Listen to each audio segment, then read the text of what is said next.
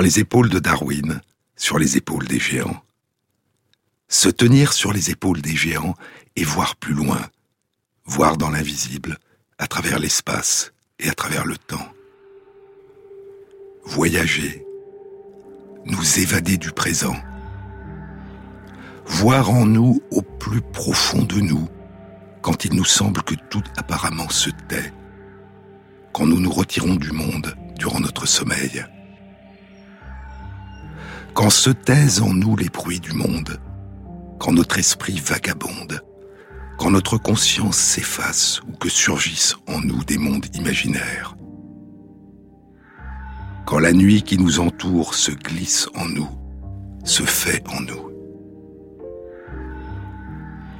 Et la nuit enfante le sommeil et les songes. C'est dans le long poème d'Hésiode, qui date d'il y a plus de 2700 ans, la théogonie, l'engendrement des dieux, la généalogie des dieux.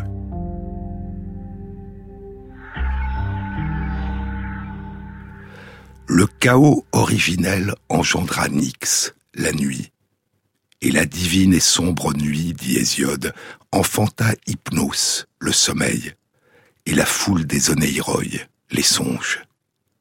Hypnos, le dieu du sommeil, dont a dérivé dans notre langue le mot hypnose. Il est le frère jumeau de Thanatos, le dieu de la mort, le sommeil dont on ne revient pas.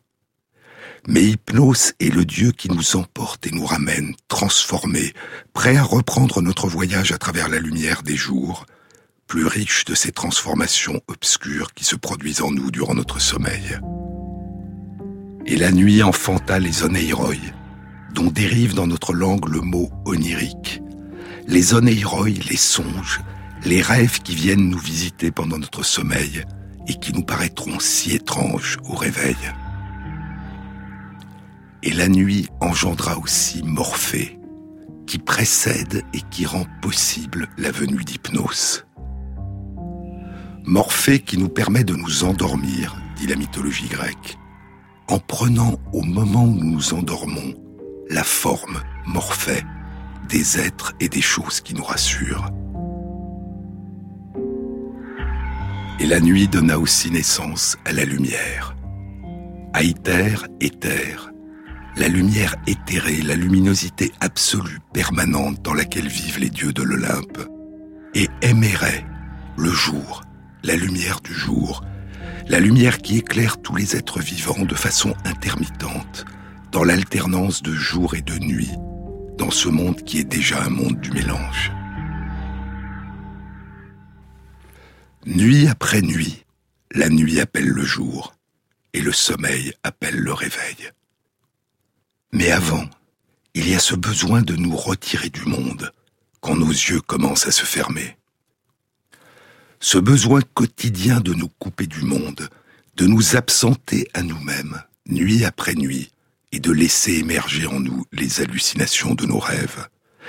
Et ce besoin croissant de dormir quand nous veillons, ce besoin de compenser la privation de sommeil par un rebond de sommeil, par un sommeil réparateur, compensateur. Nous passons près d'un tiers de notre vie à dormir. Et ce besoin est partagé par l'ensemble du monde animal. La semaine dernière, je vous avais dit que les petites mouches drosophiles, elles aussi, dorment chaque nuit et font une sieste dans la journée. Leur comportement de repos et d'immobilité a toutes les caractéristiques qui définissent le sommeil.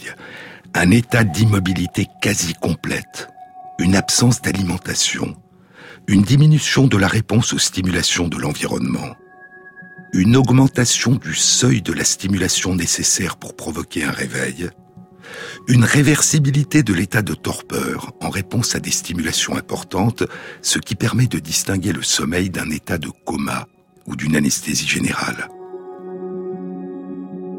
Et lorsqu'on prive les mouches de sommeil, en les stimulant à la fin de la journée et en les empêchant durant plusieurs heures de s'endormir, ce retard de sommeil provoque, comme chez nous, un sommeil compensateur, un rebond de sommeil. La mouche dort ensuite plus longtemps et plus profondément que d'habitude et rattrape ainsi son retard de sommeil. C'est ce qu'avait révélé pour la première fois il y a 17 ans, en 2000, deux études publiées, l'une dans Neurone, l'autre dans Science.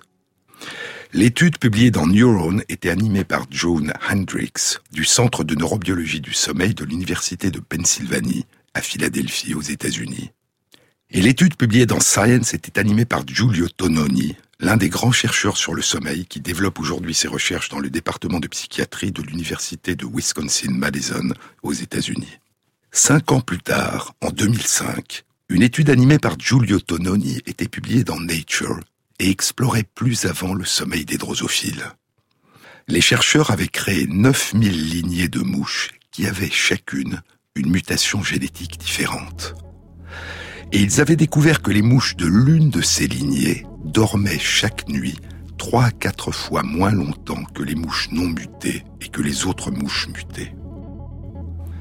Ils ont nommé cette lignée de drosophiles mini-sleep, mini-sommeil. Lorsqu'on les fait veiller, lorsqu'on les prive de sommeil pendant quelques heures, ces mouches, comme toutes les autres, auront un surplus de sommeil plus profond et plus long que d'habitude. Mais ce rebond de sommeil est moins long que celui des mouches qui ne portent pas cette mutation. Mais quelle est cette mutation? Quel est le gène dont la mutation chez les mouches modifie à ce point le sommeil? Les chercheurs ont découvert que le gène muté dans cette lignée de mouches mini-sommeil n'est pas impliqué dans le fonctionnement de l'horloge circadienne, l'horloge biologique interne qui bat au long de 24 heures dans toutes les cellules de ces mouches tous les rouages de l'horloge interne sont présents chez ces mouches, et les heures défilent normalement sur le cadran de leur horloge circadienne. Mais ces mouches mutantes mini-sommeil dorment trois quatre fois moins longtemps que leurs cousines qui ne portent pas cette mutation. Et les chercheurs découvrent qu'à partir de ce gène, qui est muté chez les mouches mini-sommeil, les cellules du cerveau fabriquent une protéine qui participe à la propagation électrique de l'influx nerveux. Et c'est la modification de la propagation de l'influx nerveux dans le cerveau des drosophiles mini-sommeil qui a pour effet de modifier le fonctionnement des circuits nerveux qui contrôlent l'induction et la durée de leur sommeil, et l'induction de leur éveil et la durée de leur veille. Chez les mouches qui ne portent pas cette mutation, une privation chronique de sommeil provoque une somnolence croissante et une altération progressive de leur comportement, de leur mémoire et de leur capacité cognitive. Mais chez les mouches mutantes mini-sommeil, la réduction importante de la durée quotidienne de sommeil semblait ne pas avoir de conséquences sur leur état d'éveil et d'activité durant la journée, sur leur comportement et sur leur capacité cognitive. Cette mutation génétique semblait donc avoir pour conséquence de réduire non seulement la durée et le besoin de sommeil, mais aussi les effets négatifs d'une durée réduite de sommeil. Ces mouches dorment moins et elles ont moins besoin de sommeil que les autres. Mais ce déficit chronique de sommeil qui n'avait pas d'effet détectable à court terme avait une conséquence délétère à long terme.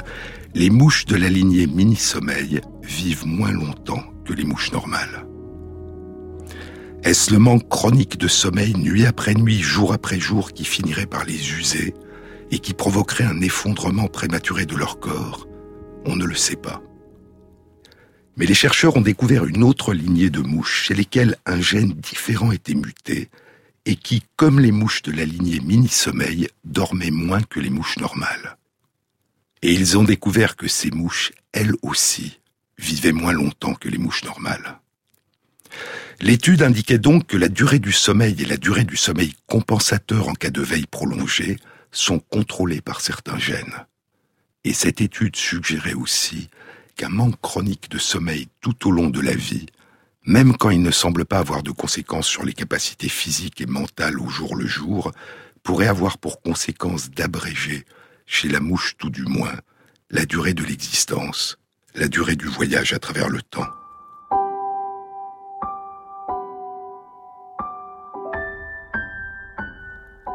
À la naissance, nous avons un grand besoin de sommeil. Durant les trois premiers mois qui suivent notre naissance, nous dormons 16 à 18 heures par jour. Durant la nuit et durant la journée. Nous dormons longtemps, mais de façon fragmentée. Longtemps le bébé ne fait pas ses nuits. Et les parents essayent d'endormir le bébé en le berçant et en chantant.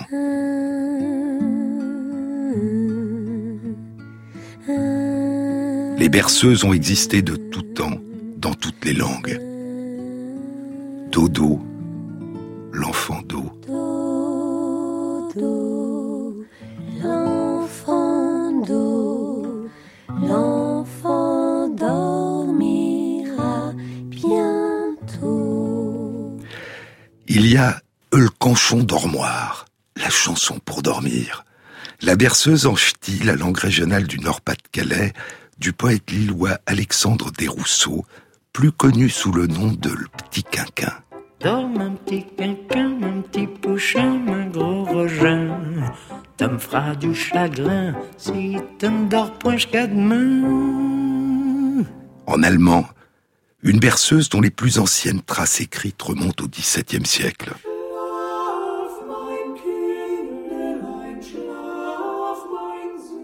Schlaf, Kindlein, schlaf.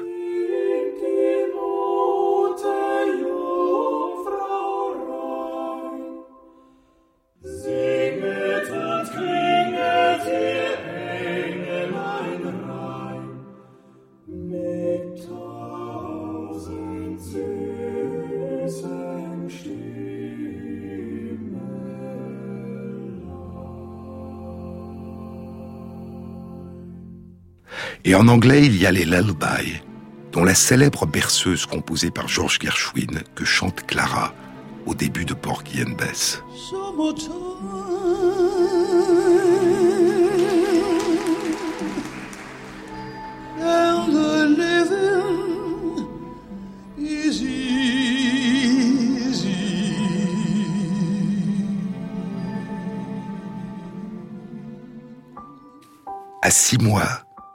Bébé commence à faire ses nuits et devient capable de dormir plusieurs heures d'affilée, mais il se réveille encore souvent et son besoin de sommeil demeure important.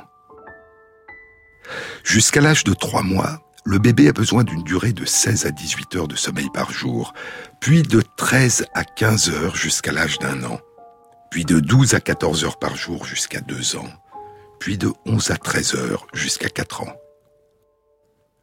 Ce besoin important de sommeil durant les premières années de la vie joue un rôle essentiel dans la croissance, le développement et la maturation du cerveau. Et il diminue peu à peu à mesure que l'enfant grandit. Et il en est de même chez la quasi-totalité de nos cousins animaux étudiés à ce jour. Bien sûr, la durée de la petite enfance et la durée qui sépare la naissance de la vie adulte sont extrêmement variables dans les différentes espèces animales. Et dans la quasi-totalité des espèces animales, elles sont beaucoup plus brèves que chez nous. Mais dans la quasi-totalité des espèces animales, les nouveau-nés dorment beaucoup plus longtemps que les adultes et les adultes jeunes plus longtemps que les individus âgés. Ce besoin important de sommeil au tout début de la vie a-t-il un effet particulier sur le développement du cerveau des tout petits chez des animaux très différents de nous, chez des animaux qui sont nos très lointains cousins? C'est la question qu'a explorée chez la drosophile une étude publiée en 2014 dans Science. Sur les épaules de Darwin, Jean-Claude Amezen sur France Inter. Oh,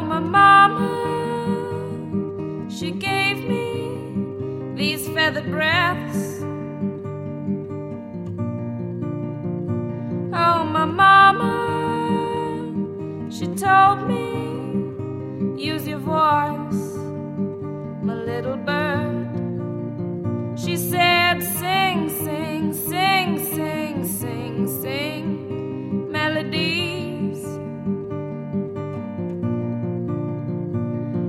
she sang, sang, sang, sang, sang sang melodies.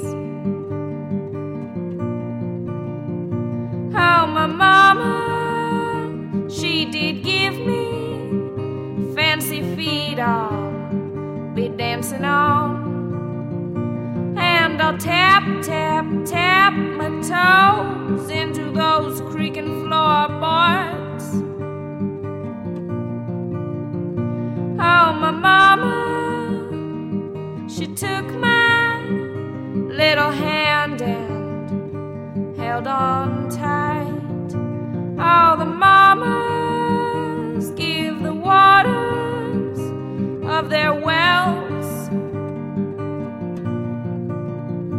All the mamas give the babies this very dirt we're walking on. Oh, my mama, she gave me these feathered breaths. And your mama, she gave you those feathered breaths too. And when the sky drops all those feathers, and when the birds sing in the morning, I'll be a mama, I'll have a daughter, I'll be a mama, I'll have a daughter, and I'll give her melodies, I'll give her melodies, I'll give her melodies, I'll give her melodies,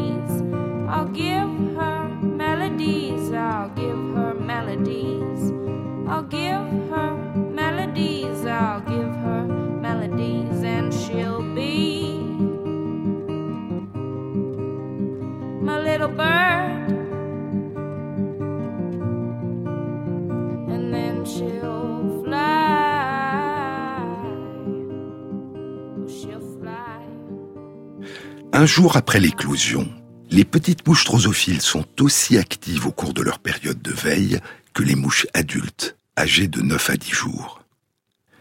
Mais une étude publiée en 2014 dans Science, animée par Amita Segal du département de neurosciences de l'Université de Pennsylvanie, indiquait que les bébés mouches dorment plus longtemps, environ un tiers de temps en plus que les mouches adultes. La durée de leur sommeil est à peu près la même durant la nuit, mais durant la journée, les bébés mouches dorment deux fois plus longtemps. Ce besoin supplémentaire de sommeil n'est pas lié à un fonctionnement particulier de leur horloge circadienne, car de très jeunes mouches porteuses de mutations génétiques qui ont pour effet d'inactiver leur horloge circadienne, des mouches dont les périodes de veille et de sommeil sont complètement arythmiques, ont le même besoin supplémentaire de sommeil que les bébés mouches normaux. Le sommeil quotidien des bébés mouches n'est pas seulement plus long que celui des jeunes adultes, il est aussi plus profond. Une lumière faible durant la nuit, qui éveille 80% des mouches adultes âgées de 9 à 10 jours, n'éveille que 20% des mouches qui viennent de naître. Et comme les jeunes adultes, les bébés mouches, si on les prive de sommeil durant plusieurs heures, ont un besoin de sommeil réparateur. Chez la drosophile, la région du cerveau qui semble jouer un rôle essentiel dans le contrôle de l'alternance veille-sommeil a été nommée le corps dorsal en forme d'éventail. La majorité des cellules nerveuses du corps dorsal en forme d'éventail s'activent au début du sommeil et demeurent activées durant toute la durée du sommeil. Appelons-les les cellules du sommeil. Et chez la drosophile comme chez les mammifères, l'une des molécules, l'un des neuromédiateurs libérés par les cellules nerveuses qui jouent un rôle essentiel dans l'interruption du sommeil, dans le réveil et dans le maintien de l'état de veille, est la dopamine. Ce neuromédiateur est connu pour être impliqué dans les réponses de récompense et dans l'évaluation de l'importance des récompenses et de la probabilité de les obtenir.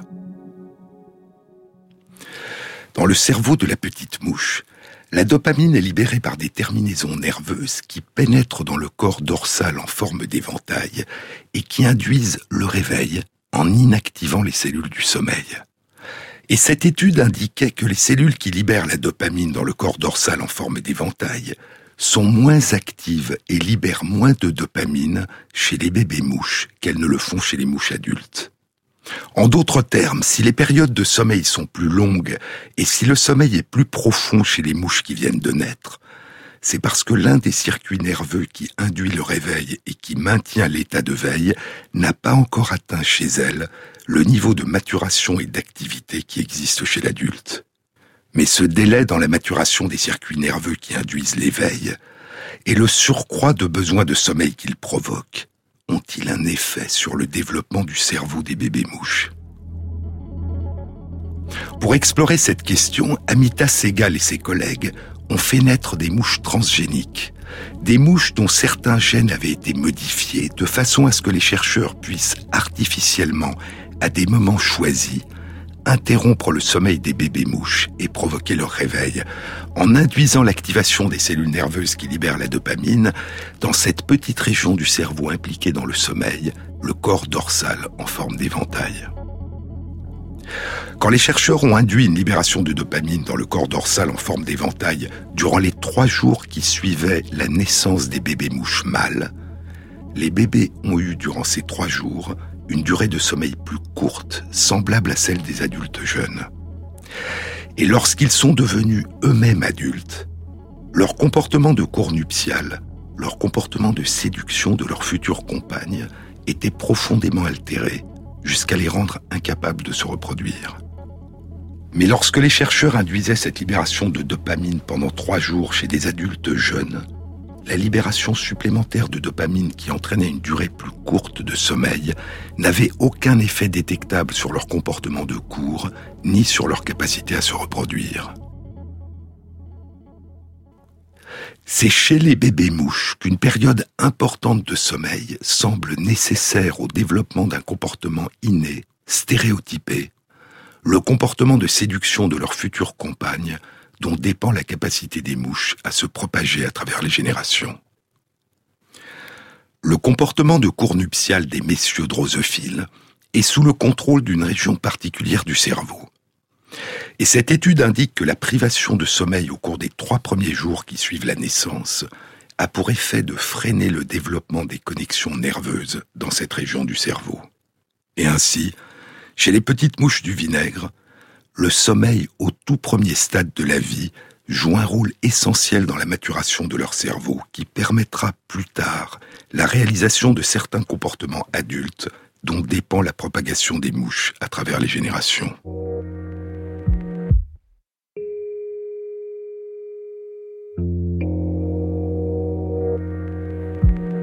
Dormir longtemps au tout début de la vie est un besoin quasi universel dans le monde vivant. Et si la durée du sommeil se réduit progressivement avec le temps, il persiste durant toute l'existence ce balancement, cette bascule, cette alternance de périodes de veille et de sommeil, ce flux et ce reflux quotidien des marées hautes des états de veille et des marées basses des états de sommeil.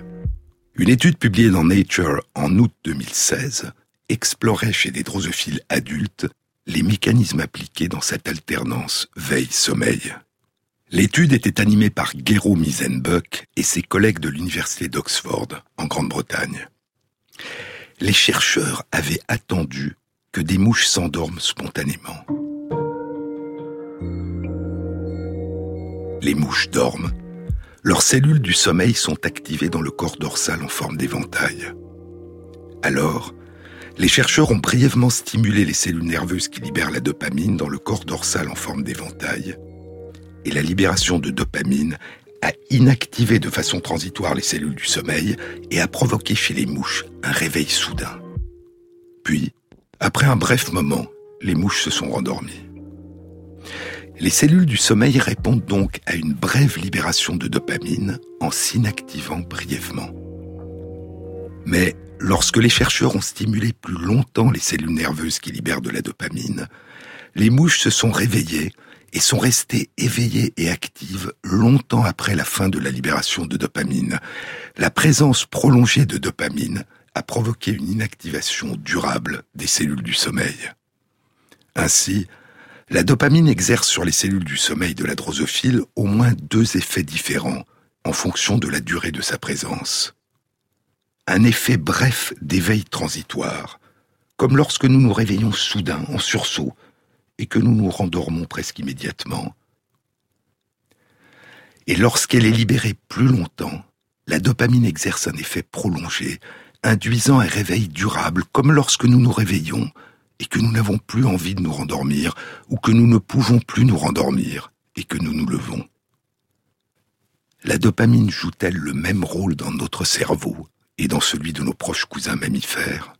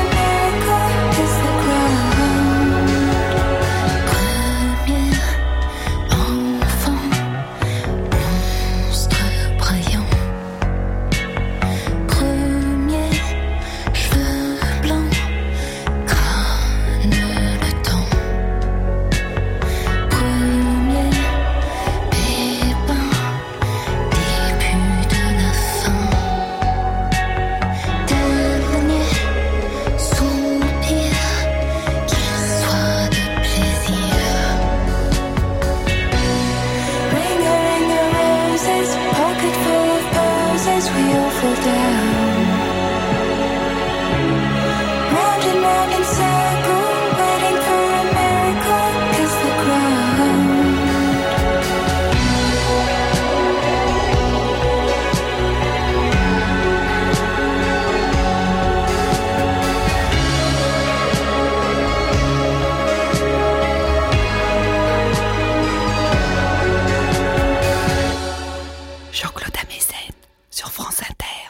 Dans notre cerveau et dans celui de nos cousins mammifères, les cellules nerveuses des circuits de veille inhibent les circuits de sommeil en libérant de nombreux neuromédiateurs, et en particulier la dopamine, la noradrénaline, l'orexine ou hypocrétine, l'acétylcholine, l'histamine et la sérotonine.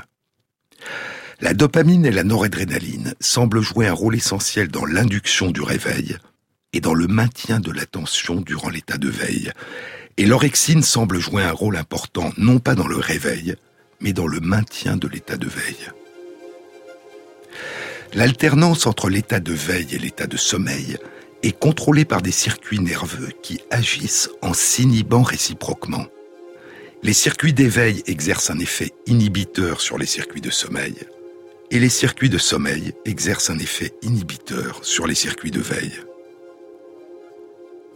Les cellules nerveuses qui provoquent le sommeil et le maintiennent inhibent les cellules nerveuses qui provoquent l'éveil en libérant des neuromédiateurs et notamment l'acide gamma-aminobutyrique et l'adénosine.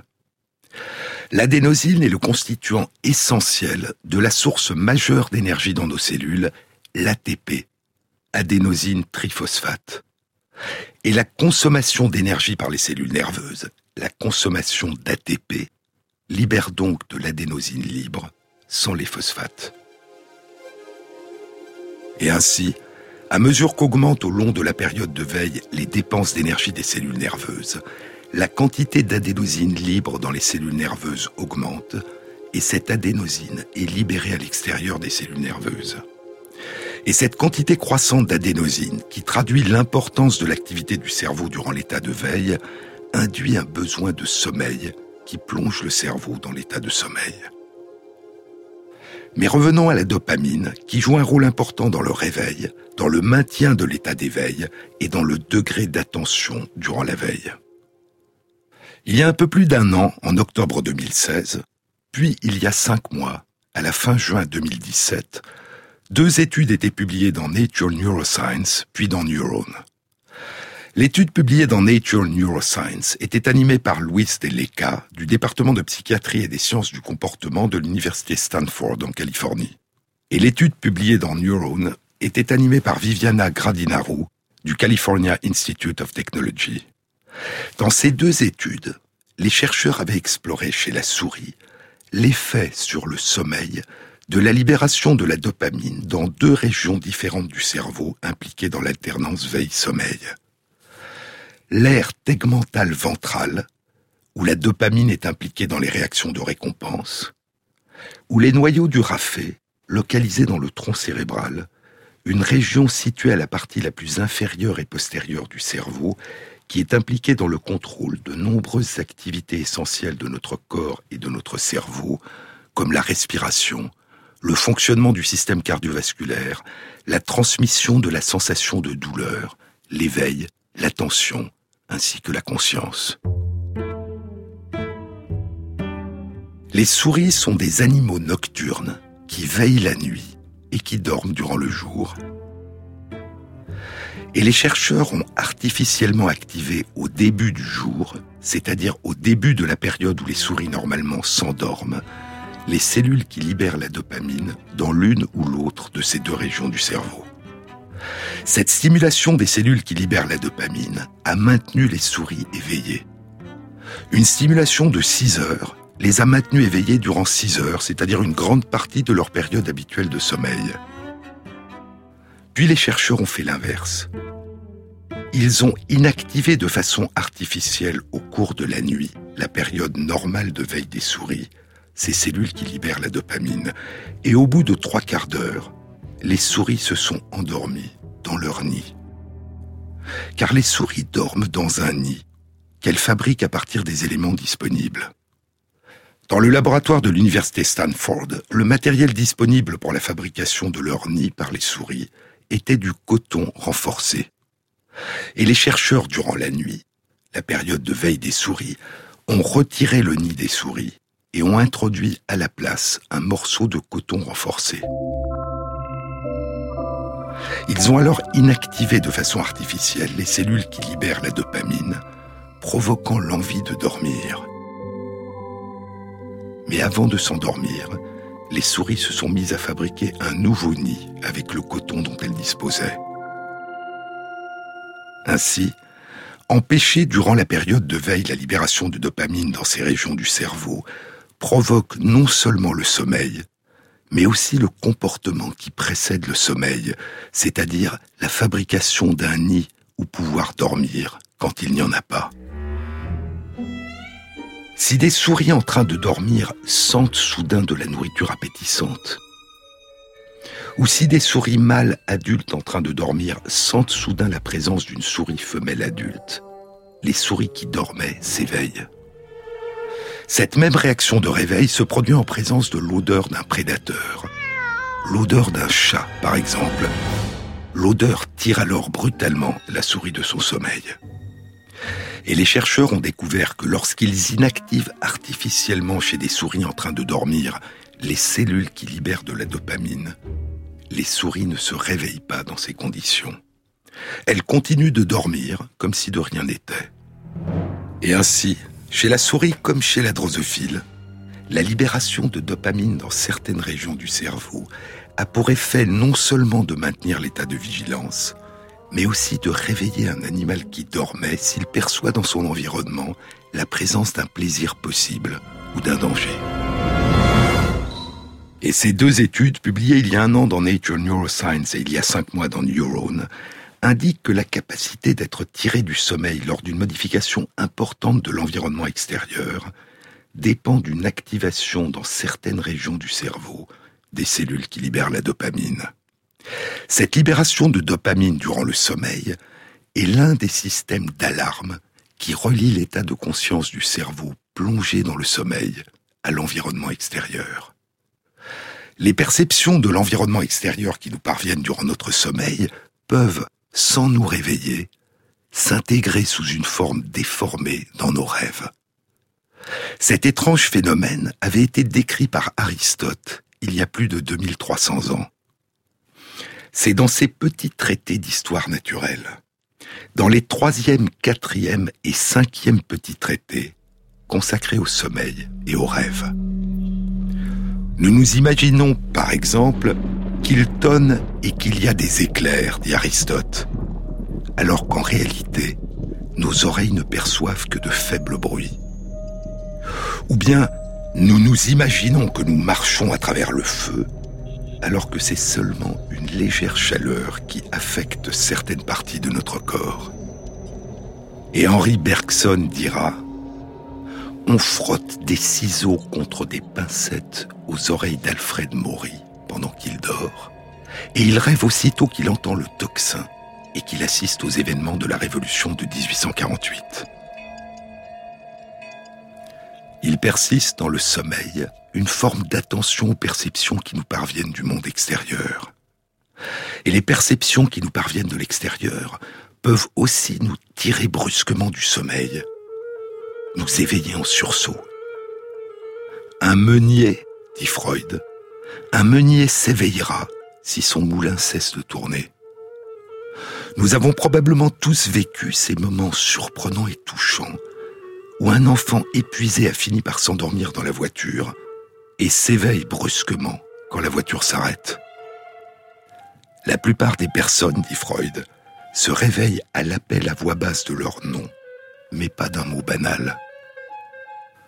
Une mère, dit encore Freud, une mère pourra continuer à dormir même si l'orage tonne dehors, mais elle s'éveillera si son enfant se met à gémir.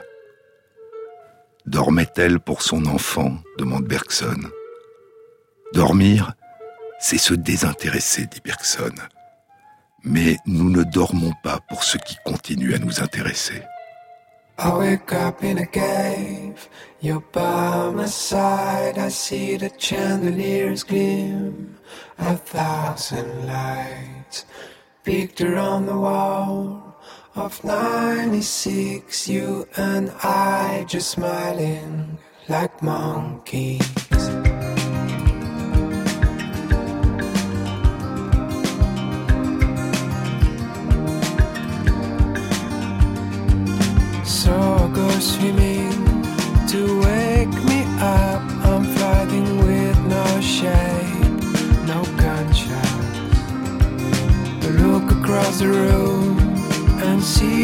Girl looks like a Greek old-fashioned sculpture. Just wait outside, I'll be there. You gave me some advice, so I owe you now. It must be hard for you to lend me this golden sky, infinite desert. You show me now where are the smiles and laughs again.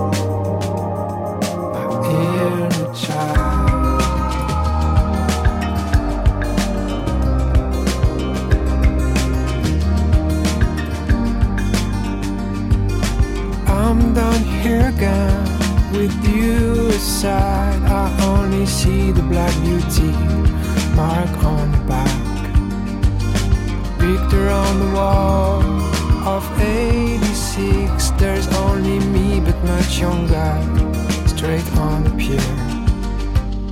Gave me some advice, so I owe you now. It must be hard for you to lend me this golden sky.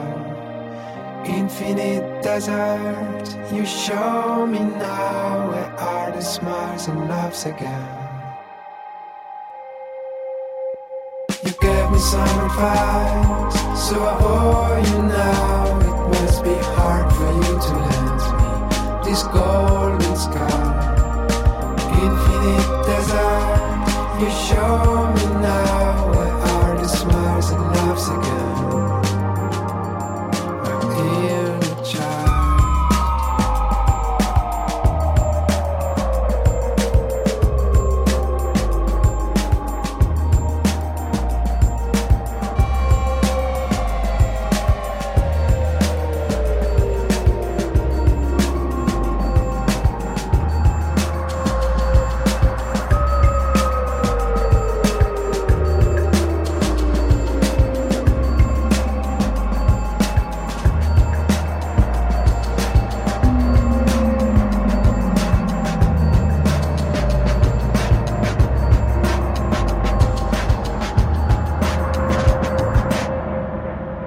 France Inter, sur les épaules de Darwin, Jean-Claude Amezen.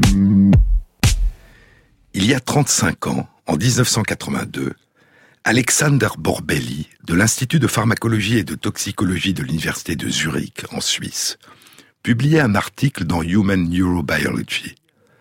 L'article s'intitulait A Two-Process Model of Sleep Regulation, un modèle de régulation du sommeil qui implique deux processus différents. Ce modèle proposait que la bascule entre l'état de veille et l'état de sommeil dépendait de deux processus indépendants, mais complémentaires. D'une part, un processus que Borbelli avait nommé C pour clock, horloge, appelons-le H en français pour horloge, et qui concernait l'horloge biologique circadienne qui bat au long de 24 heures dans toutes les cellules du corps, et qui dans le cerveau se synchronise à la lumière. Et d'autre part, un processus qu'il avait appelé S pour sleep, sommeil. Deux processus différents, H pour horloge et S pour sommeil. Le processus H agirait en déterminant le moment de l'endormissement et le moment du réveil, et en fixant la durée du sommeil et de l'état de veille, en fonction de l'heure affichée au cadran de l'horloge circadienne. Le processus S, quant à lui, agirait en augmentant le besoin et la durée et la profondeur du sommeil réparateur en fonction de la durée de l'état de veille. Habituellement, S et H concordent. Plus l'heure indiquée par l'horloge circadienne s'approche de l'heure habituelle du coucher, et plus S, le besoin de sommeil, se fait sentir. Mais si nous avons longtemps veillé avant de dormir, c'est le retard de sommeil, c'est S, qui déterminera la durée et la profondeur de notre sommeil réparateur, indépendamment de l'heure de l'horloge circadienne. Et si les états de veille se multiplient et ne sont pas synchrones, ils vont conduire à un dérèglement progressif de l'horloge circadienne et à une discordance croissante entre H et S. Alexander Borbelli avait élaboré avec des collègues un modèle mathématique.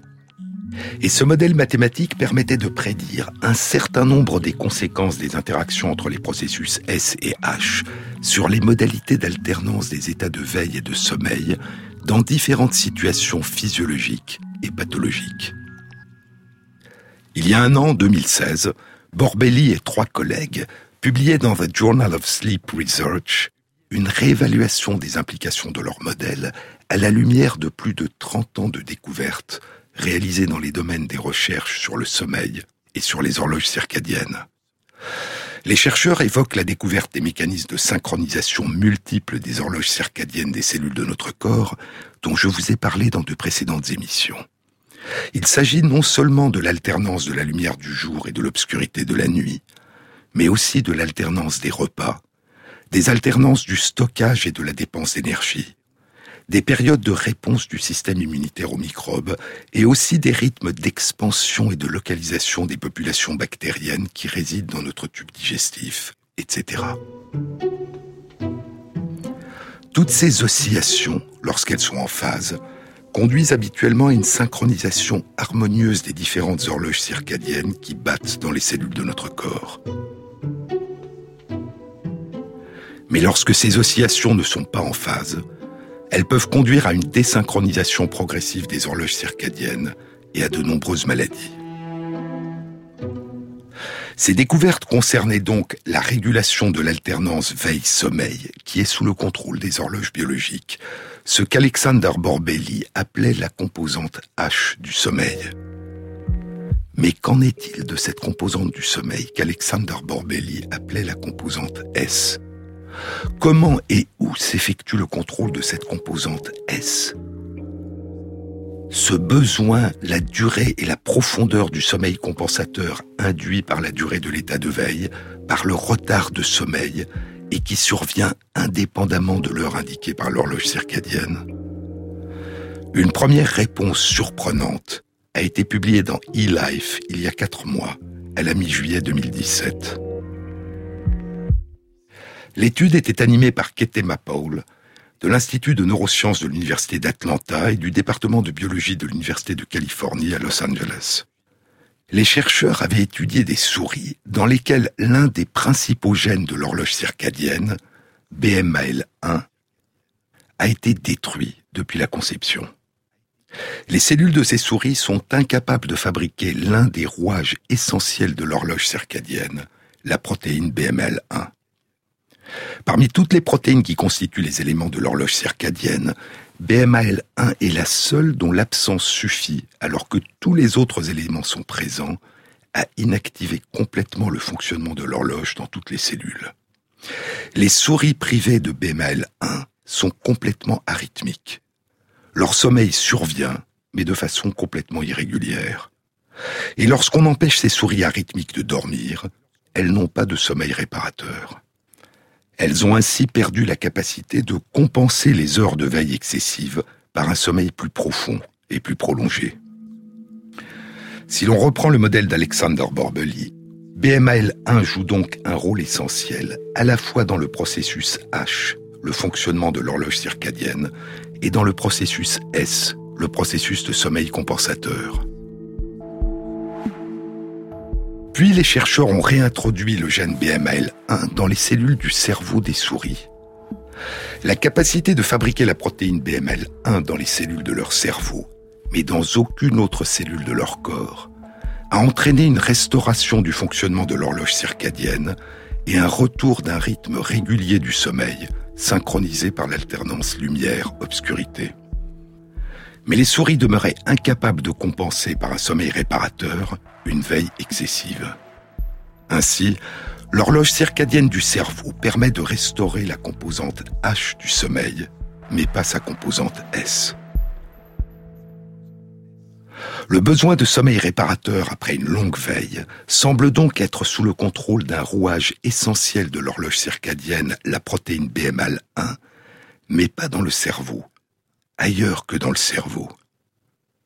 Les chercheurs ont alors décidé, chez des souris privées du gène BML1, de réintroduire ce gène non pas dans le cerveau, mais dans les cellules musculaires, dans les muscles.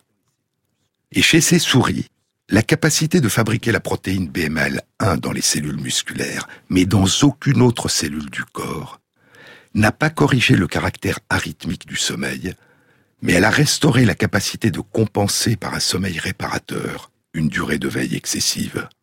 En d'autres termes, la présence de BMAL1 dans les muscles suffit à restaurer la composante S du sommeil sans restaurer la composante H de l'horloge. Et ainsi, la présence de la protéine BMAL1 dans le cerveau permet le bon fonctionnement de l'horloge circadienne et le rythme régulier au long de 24 heures de l'alternance veille-sommeil. Mais c'est la présence de la protéine BMAL1 dans les muscles qui donne aux souris qui ont trop veillé la capacité de bénéficier d'un sommeil réparateur plus profond et plus long. Et ce, malgré l'absence d'un rythme régulier de l'alternance veille-sommeil au long des 24 heures. C'est le cerveau qui, après des heures de veille excessive, plonge dans un sommeil réparateur. Mais c'est la protéine BMAL1 dans les muscles qui est à l'origine de cette bascule de l'état de conscience du cerveau. Comment la protéine BMAL1 exerce-t-elle son effet dans les muscles? Est-ce un effet local lié au fonctionnement de l'horloge circadienne locale ou un autre effet indépendant de l'horloge circadienne locale et comment les muscles communiquent-ils avec le cerveau? Il n'y a pas encore pour l'instant de réponse. Mais ces résultats suggèrent que la composante S du sommeil est sous le contrôle de certaines régions du corps en dehors du cerveau. Ces régions agissent peut-être comme des capteurs en signalant au cerveau l'intensité des dépenses d'énergie du corps et en réclamant en cas de longue veille que le cerveau plonge dans un sommeil réparateur. Ainsi, le cerveau contrôlerait l'horloge principale qui fait battre les heures régulières de l'alternance veille-sommeil en fonction de l'alternance lumière-obscurité, jour-nuit. Mais le cerveau serait incapable à lui seul de détecter les besoins supplémentaires de sommeil dus à une prolongation des états de veille. La composante S du sommeil serait une interpellation du cerveau par d'autres régions du corps épuisées par l'éveil. Chez la souris, les longues heures de veille sont associées à une activité musculaire. Quand la souris est éveillée, la souris bouge, elle se déplace, et ce sont ces muscles qui dépensent de l'énergie. Mais chez nous, les longues heures de veille et de privation de sommeil peuvent être des heures d'immobilité, passer assis dans un bureau, dans les transports ou devant des écrans, sans dépense d'énergie musculaire. Est-ce que ces heures de veille sans effort musculaire ne permettent pas à notre corps de signaler à notre cerveau notre manque de sommeil, notre besoin de sommeil, nous privant ainsi de sommeil réparateur? Ou est-ce que d'autres cellules, d'autres organes dans notre corps peuvent prendre le relais de nos muscles et indiquer à notre cerveau la nécessité de plonger dans le sommeil Ces questions sont pour l'instant sans réponse. Mais ce que suggère cette étude, c'est que le corps participe au contrôle de la bascule veille-sommeil du cerveau. C'est que notre corps participe au contrôle des états de conscience de notre cerveau.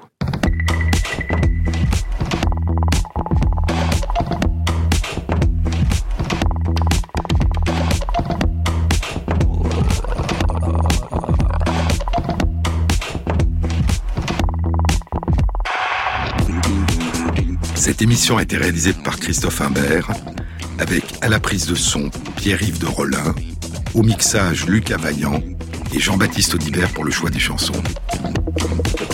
Et merci à Christophe Magère qui intègre sur la page de l'émission, sur le site franceinter.fr, les références aux articles scientifiques et aux livres dont je vous ai parlé. Bon week-end à tous, à samedi prochain.